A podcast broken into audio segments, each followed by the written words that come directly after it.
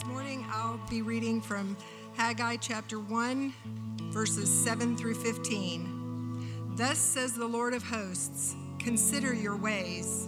Go up to the hills and bring wood and build the house, that I may take pleasure in it, and that I may be glorified, says the Lord. You looked for much, and behold, it came to little. And when you brought it home, I blew it away. Why?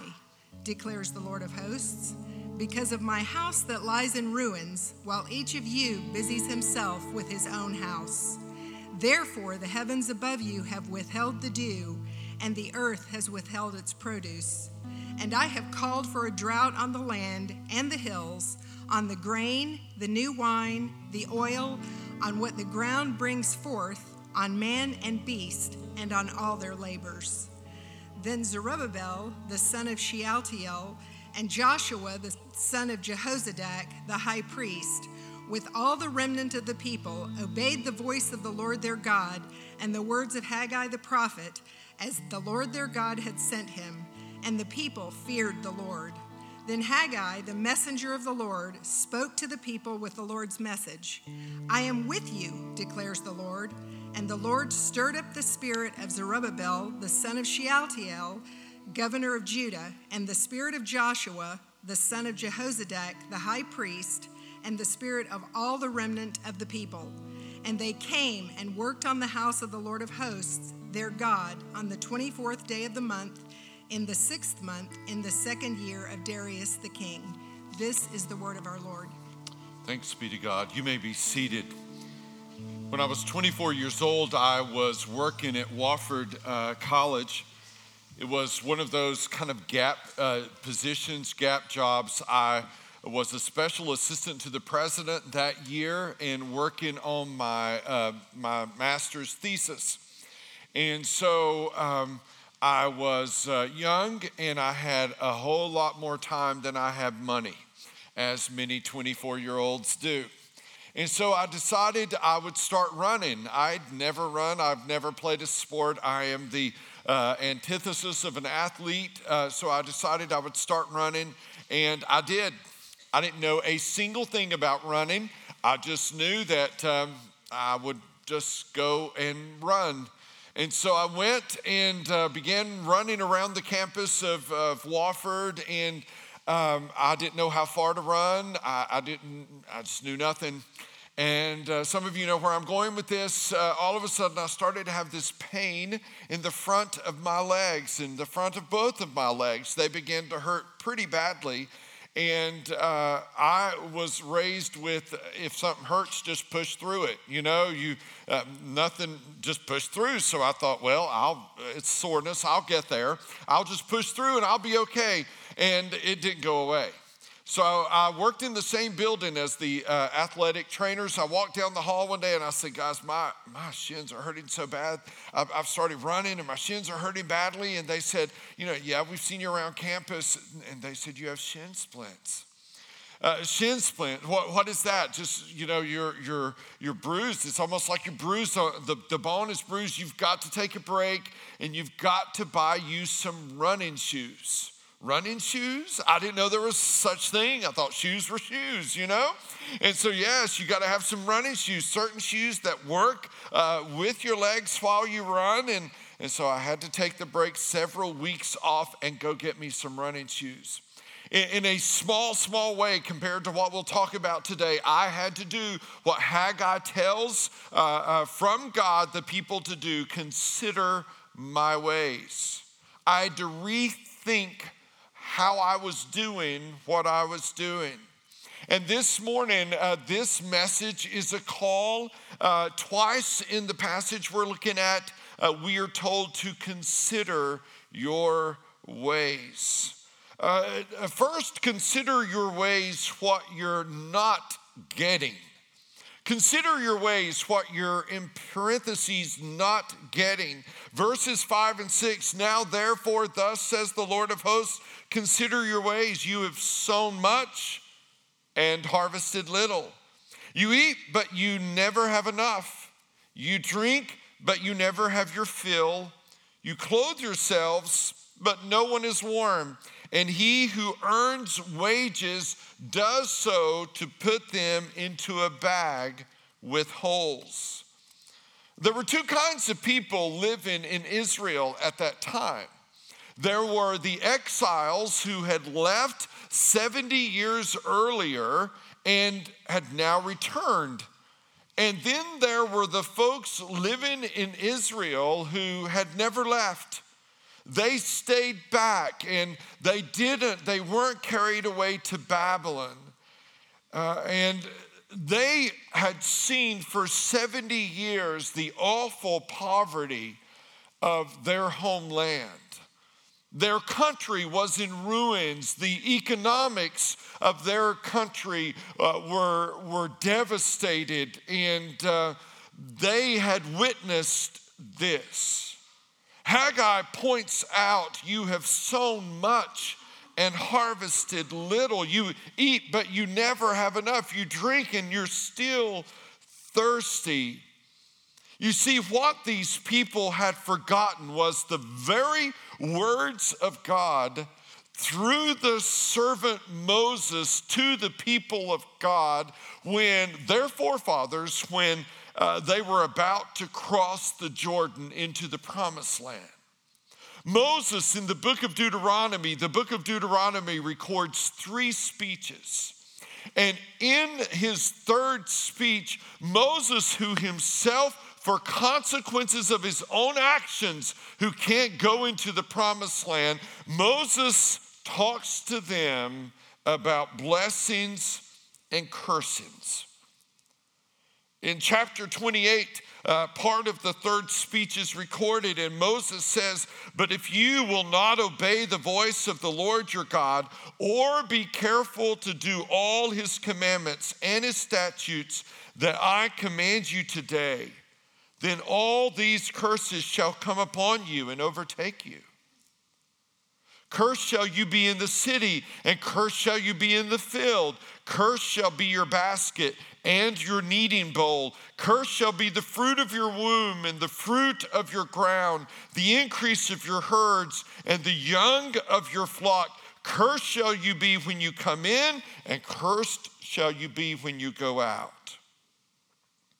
The Lord will send on you curses, confusion, and frustration in all that you undertake to do until you are destroyed and perish quickly on account of the evil of your deeds because you have forsaken the Lord will make the pestilence stick to you until he has consumed you off the land that you are entering to take possession of it. The Lord will strike you with wasting disease and with fever, inflammation and fiery heat, and with drought and with blight and with mildew.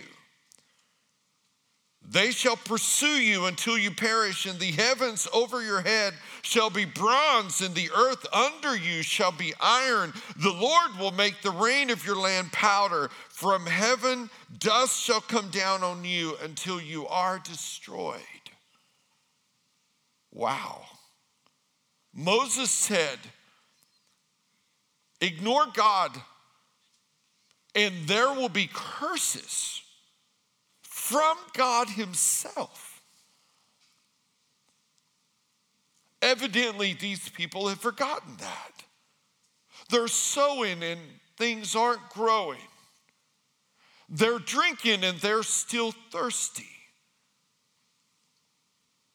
Um, we go to Africa every year, and when we do, we, we ride on what you would consider to be a traditional safari bus.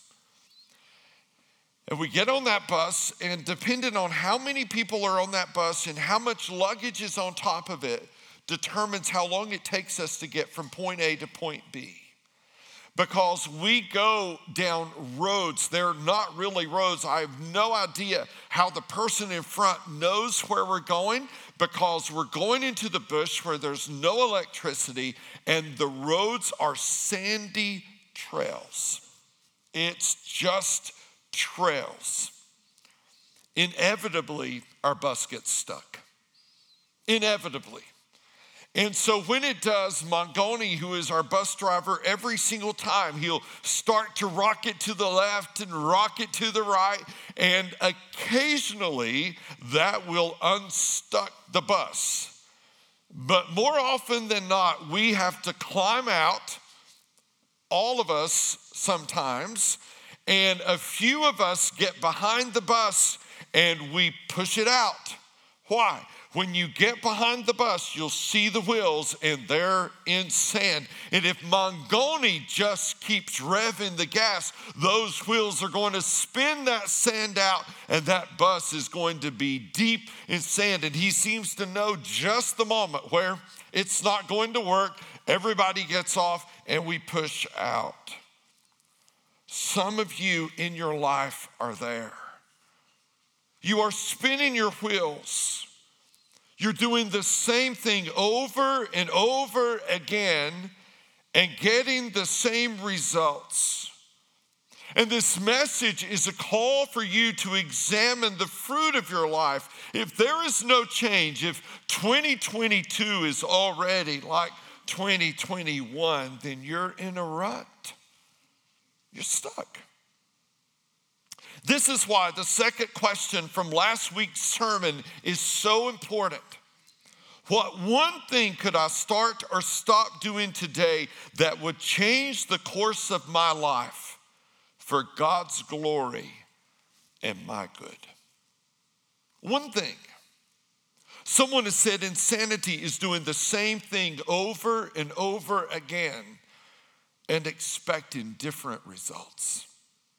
Consider your ways, what you're not getting. Don't ignore the reality of the results of your life.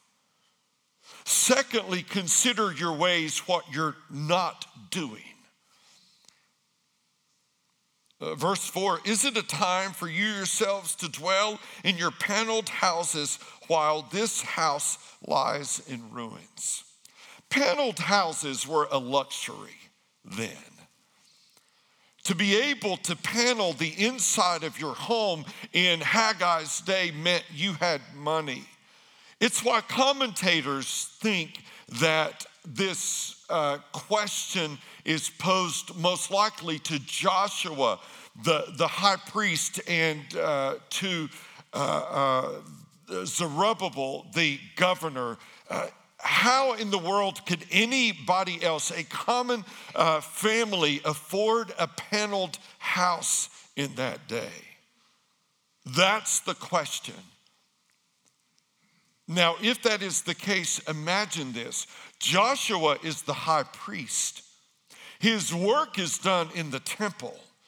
If this question is directed at him, uh, the question is how can you, the high priest, whose work is in the temple, live in your paneled house while the temple lies in ruins. 70 years of rain coming in on a collapsed roof. Uh, the wood swollen from moisture and parched by the sun of a Middle Eastern climate for 70 years. How, Joshua, could you do that? The reason he could, and the reason that you and I at times ignore the reality of our lives, is that sin distorts reality. Sin causes us to see with blurred vision. Verses 7 and 8 Thus says the Lord of hosts, consider your ways Second time it's mentioned in this brief passage go up to the hills and bring wood and build the house that I may take pleasure in it and that I may be glorified, says the Lord. Uh, what was the one thing they needed to do? Build the temple. That was it. They, they didn't need a three day spiritual retreat to figure this one out. No, the temple is in ruins. Go build it. This brings me back to the question what one thing could I start or stop doing today that would change the course of my life for God's glory and my good. I, would encourage you not to overthink that.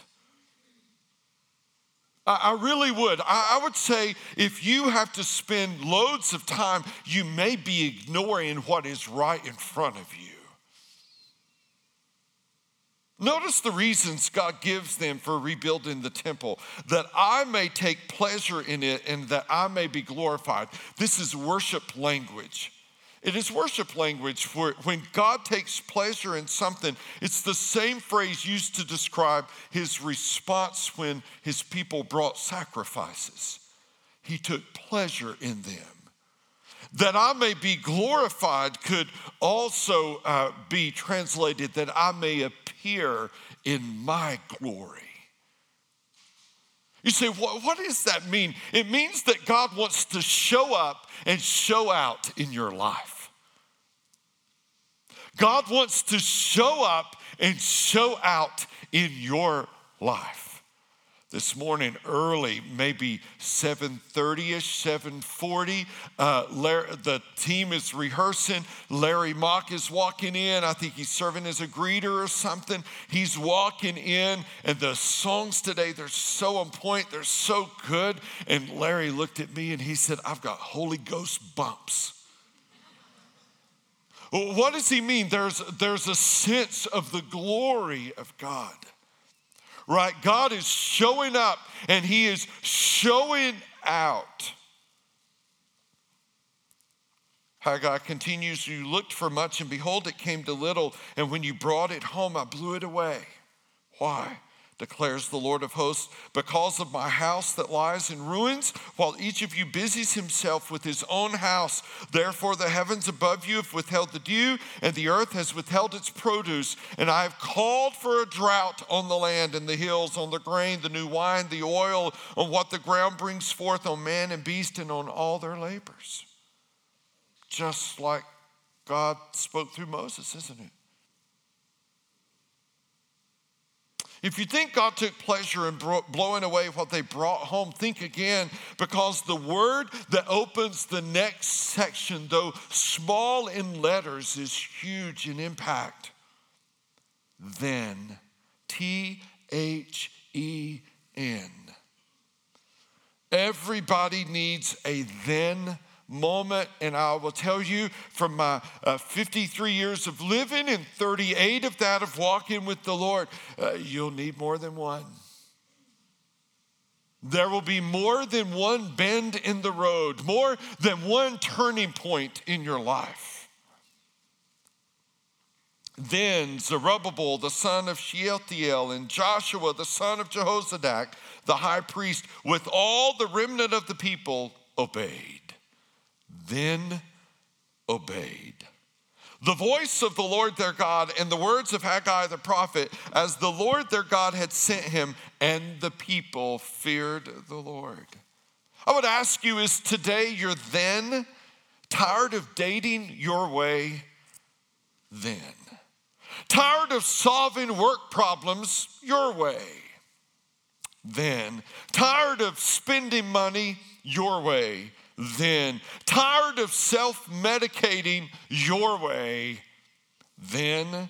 Tired of marriage your way, then. Tired of a guilt cycle your way, then. Today could very well be the then in your life. They obeyed, and secondly, they feared the Lord. Now, I will admit that all my life I've struggled to understand that. The phrase, the fear of the Lord. I'm reading a book right now that, that is on the very thing, the whole book is on the fear of the Lord, and I'm still growing in my definition. But here is my working definition of the fear of the Lord. To fear God is to be overwhelmed by his glory and grace, his wrath and love, his judgment and mercy, his punishment and his peace. I'll say that again. To fear God is to be overwhelmed. That's a key word.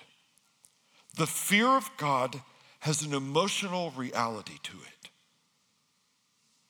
Is to be overwhelmed by his glory and grace. It's intentional that these uh, characteristics are contrasted his glory and grace, his wrath and love, his judgment and mercy, his punishment and his peace.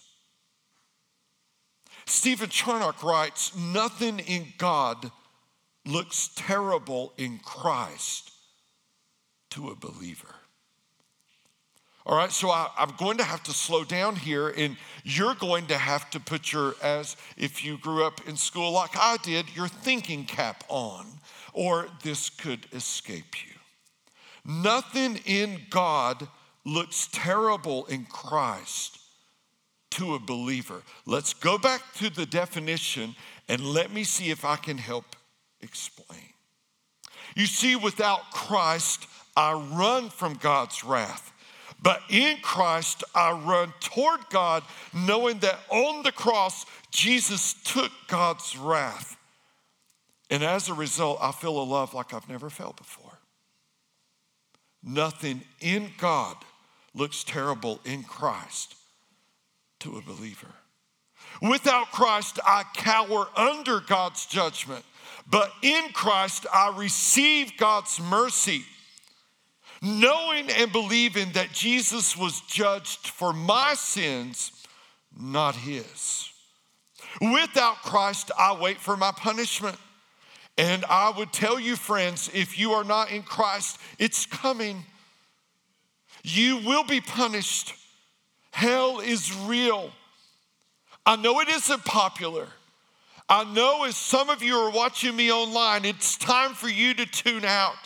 But there is an eternal place of separation from God. And you say, How could God? I would ask you, how could God send his son Jesus to die on the cross for you? And you look at him and look at his naked, dying body and go your own way and live your own life and think that somehow that is okay. How could God?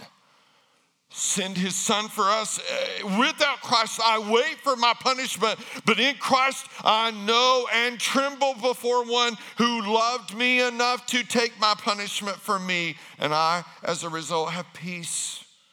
I have true peace. This is why that old hymn written by John Newton now has a new ring to it. Twas grace that what?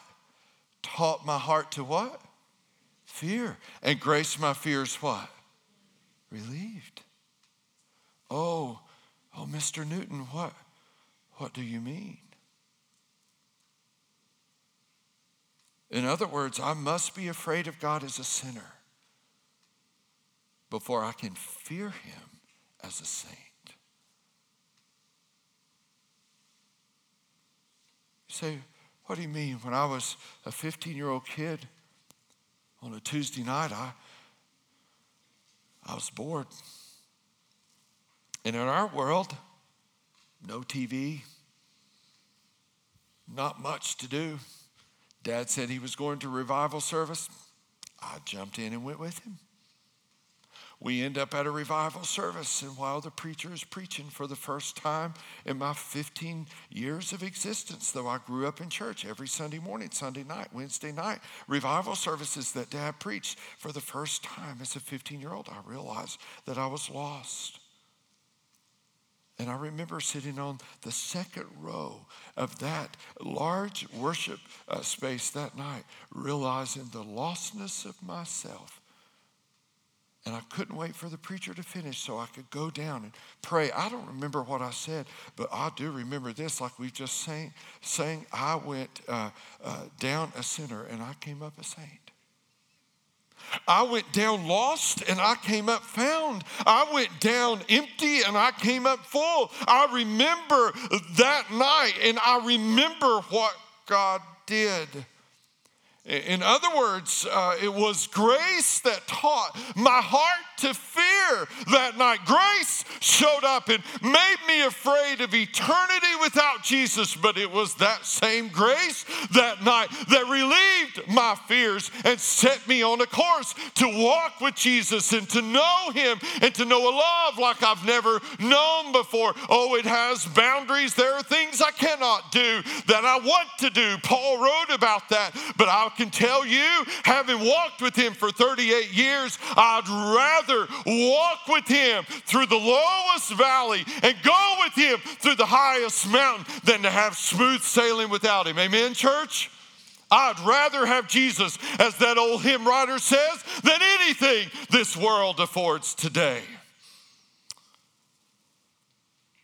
What I didn't notice when I was studying this without the help of a commentator is if you look back in verse 2, thus says the Lord of hosts, these people, God's talking, and he says, These people say the time has not yet come to rebuild the house of the Lord.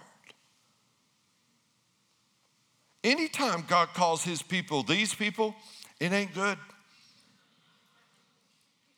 You know, that's when Trent has acted like an idiot. And I'll look at Wendy and say, You know your son? That son of yours? I'll say that while Trent's listening.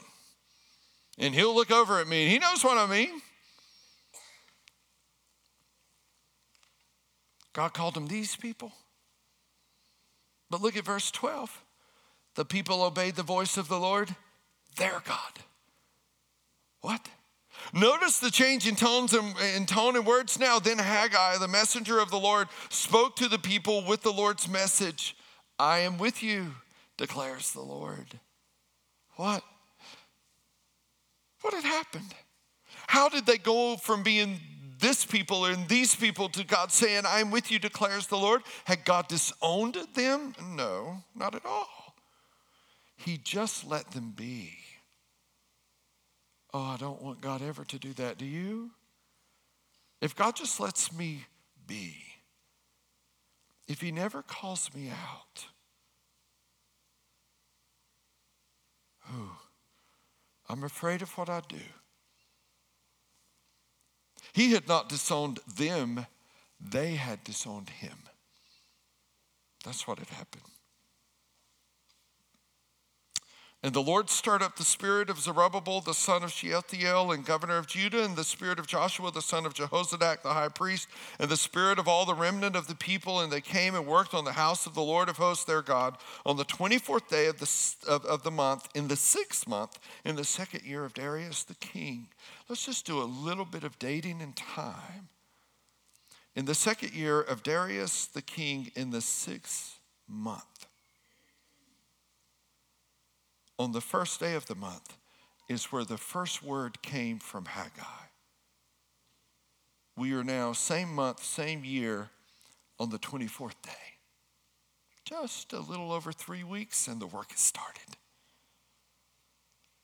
It's been in rubble for years. But now, the work has begun.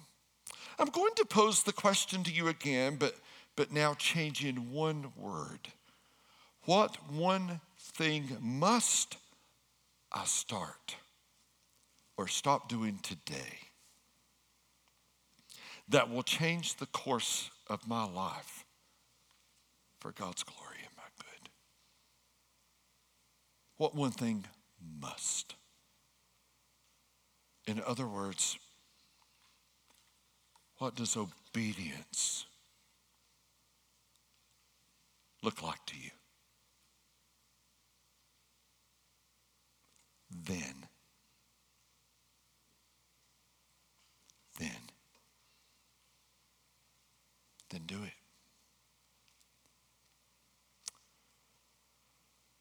For some of you, perhaps, for some of you watching online, perhaps that one thing is trusting Christ as your Savior. It is surrendering your life to Him.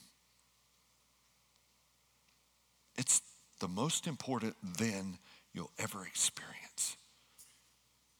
And if you sit here today and that is you, and you say, I, Jerry, like you when you were 15, for the first time realize that I am lost, and today I want to be saved.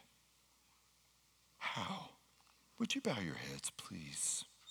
Nobody's looking around. This is a time between you and the Lord. I'm going to give you a prayer to pray if that is you. You can pray it to the Lord. Uh, uh, the attitude of your heart matters way more than the words of the prayer. Goes like this Dear Jesus, I admit I am a sinner. And I am so sorry.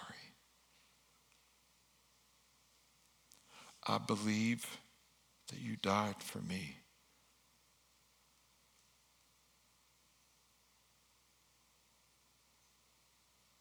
I believe you rose from the dead.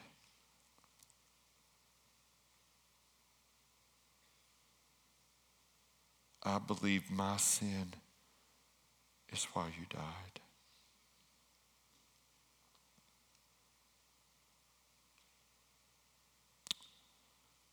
Forgive me. Come inside my heart and life. Take over. Thank you, Jesus. From this day forward, I am yours. This morning, if, if you prayed that prayer and you trusted Christ as your Savior this morning, at the end of this service, Adrian will be down here. I'll be out front. Let one of us know. And we'll walk with you through all the next steps. Jesus, thank you for the then moments. Thank you for amazing grace that saved, Lord, a wretch like me.